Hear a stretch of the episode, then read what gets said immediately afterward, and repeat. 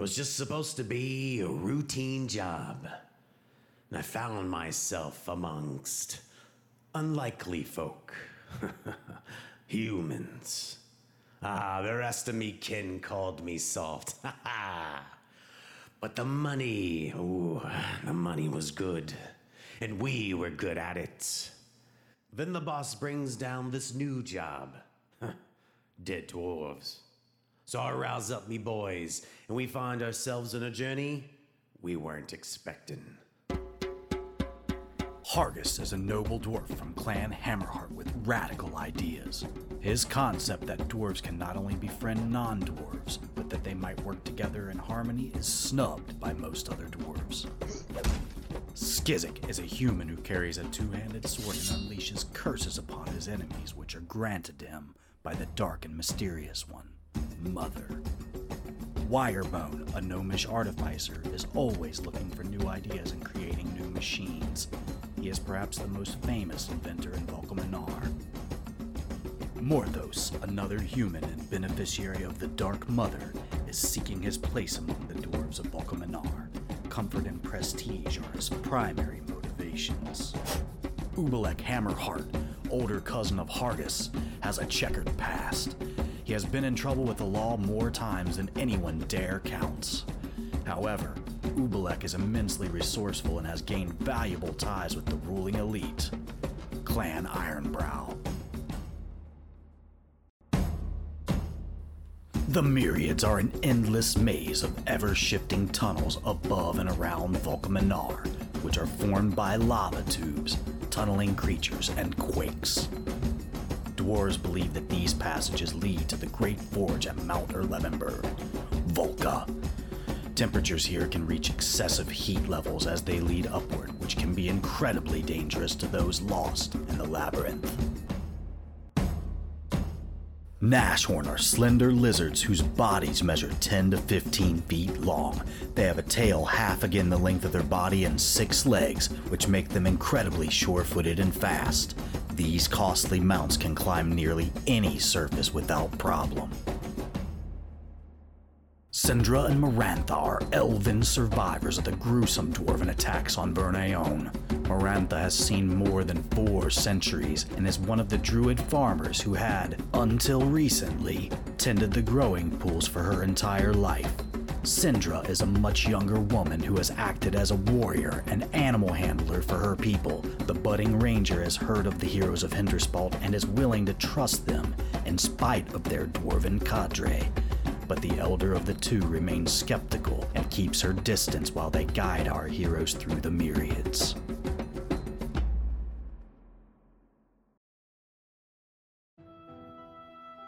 After battle against a giant miner in the myriads, our heroes venture further wellward toward their destination, the graves of the elders at Vernayon.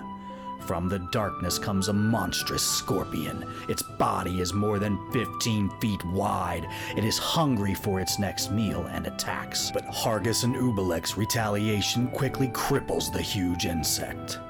Skizik casts Mirror Image, which creates five identical illusions of the hexblade to confuse his enemy. The weak minded vermin cannot discern the images from the real threat. One by one, the scorpion shatters each illusion with its powerful claws, but by the time only two Skiziks remain, a well placed shot from Wirebone's bolt thrower finds a crack in the scorpion's carapace and drops their enemy. The rest of the group is ready to carry on after battle, but Wirebone has other plans. The venom contained within the scorpion's tail is powerful and quite valuable so the group waits while the little artificer goes to work. While doing the intricate extirpation, Wirebone's fine blade slips and triggers the monster's stinger, which lodges itself deep within his arm. The toxin immediately begins to sap his strength, and before long, the most famous inventor in all of Volcaminar is reduced to the strength of a toddler, unable to carry any of his own gear. The travelers have already fallen so far behind and have only recently rested. Luckily, Wirebone's automaton is equipped with a toolbox in which he can place the majority of his gear. The rest is strapped to his Nashorn. Hargus asks their elven guides if they have a remedy for the poison. Reluctantly, Marantha hands over a small leather bark pouch containing a rancid smelling unguent which is applied directly to the wound. Hours of travel pass. Wirebone becomes fatigued. Our heroes find a suitable place to rest and bed down for the night. When they awaken, Wirebone's strength is returning, but it appears he has a long path to recovery. With a prayer to the dwarven forefathers, Hargus places his hand on Wirebone's wound, and the magic of the first dwarves invigorates our gnomish adventurer. While not fully recovered, Wirebone is able to carry on once again. No day seems to pass in the winding tunnels of the myriads without danger. Ahead, the clamor of an armed force approaching can be heard faintly, Whatever it is, the sound is coming from far away but is slowly growing louder over time.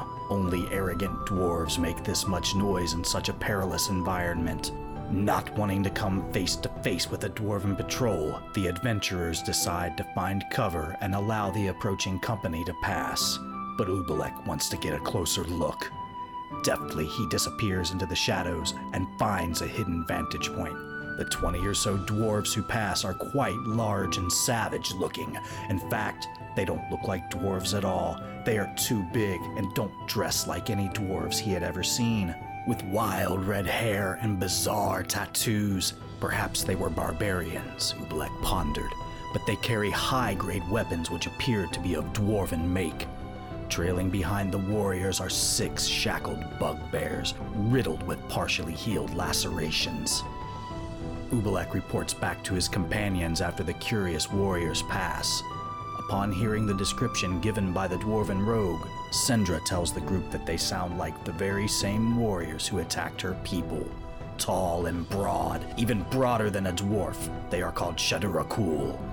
She recants a few details which Ubelek confirms, they wear the same red and dull blue regalia as the Lava Barge clan, not the traditional cordage of Volcaminar, but the same colors for certain. But what could it mean? Troubled by this, Hargus casts a spell to send word to his clan elders back in Volcaminar. Beware! Shadurakhul are on their way. They look like us, carrying weapons of dwarven make. With bugbears in tow, they march to Volcaminar with war in their eyes. The response is somewhat troubling. They already know about the lava barge conspiracy, continue on the quest to discover more about the slaughter at Vernayon. Once the threat passes and Hargus's message is sent, the travelers put as much distance as possible between themselves and the patrol. Before long, the passage widens and the left side wall of the tunnel gives way to a vast opening. Even with dwarven vision, neither Hargus nor Ubelek can make out anything other than darkness. The elven refugees call it the chasm. Sindra reveals that it is a sign they are making good progress. They follow the chasm for hours, eventually hearing the sounds of running water far below. Feeling adventurous, Morthos wants to fly down and collect fresh water for the group. Hargus says that the gods will grant them clean water in the morning, but the stubborn warlock leaps over the edge anyway. The air grows colder the further Morthos uses his mother given powers to fly down. When he reaches the bottom, there is indeed a small river there, possibly a distributary of the Gruner, or another river altogether.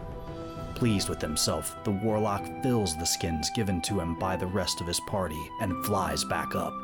Refreshed from the cold, clean water, our heroes travel on and eventually reach the end of the dark chasm. Strangely comforted by being back within a confined tunnel, the group finds a wide crevice where tiny little mushrooms are growing. This place is more than suitable for rest, and the weary adventurers camp once again. When morning comes, Wirebone finds his strength has fully returned, but Morthos seems distracted. He reveals that he has had an incredible dream where he has met with Mother. There was an exotic vegetation and a purple flame which beckoned him near. Several others were there, including Skizik. Mother appeared before them from the flames. Hargus dismisses all of this as rantings of a madman but Morthos insists that she had revealed important information relevant to their current mission. Again, Hargus pays him little mind, but Ubelek listens as the warlock tells how Mother knows of their situation. She sees through the eyes of her children. Somehow, Mother knows about Clan Lava Barge and tells her children that the unruly dwarves must die before they destroy Clan Hammerheart. Skizik confirms the story in its entirety, as he had experienced the very same dream. A rather large worm tunnel cuts across their path this day. Both of the elves feel that it should lead toward the graveyard. Hargus, eager for a way out of these damned myriads, agrees to the shortcut. Their decision is an advantageous one. The tunnel soon crosses the standard trade route just outside of Vernayon. Finally, back to familiar territory and easier travel. Nearing the graveyard, the travelers come to a large gathering of elves. Marantha and Sindra recognize family there and separate from the party, but not before telling Wirebone what path to take for safest and most efficient travel. The tunnel which leads to the graveyard is clearly marked with elaborate elven cairns. It is comfortably wide, but water seems to trickle in at every turn. A flow forms down the center of the passage, which ultimately turns into a small river and leads to more cairns. These grottos are clearly adorned with elven artifacts, which mark the burial place of powerful elders. Magical torches light the cavern here, burning wildly. Spectral druidic elves rise from the river, but rather than the eerie blue that lit the eyes of the soul guardians they encountered when they reached Vernayon, a red hot fire seems to smolder in the eyes of these apparitions.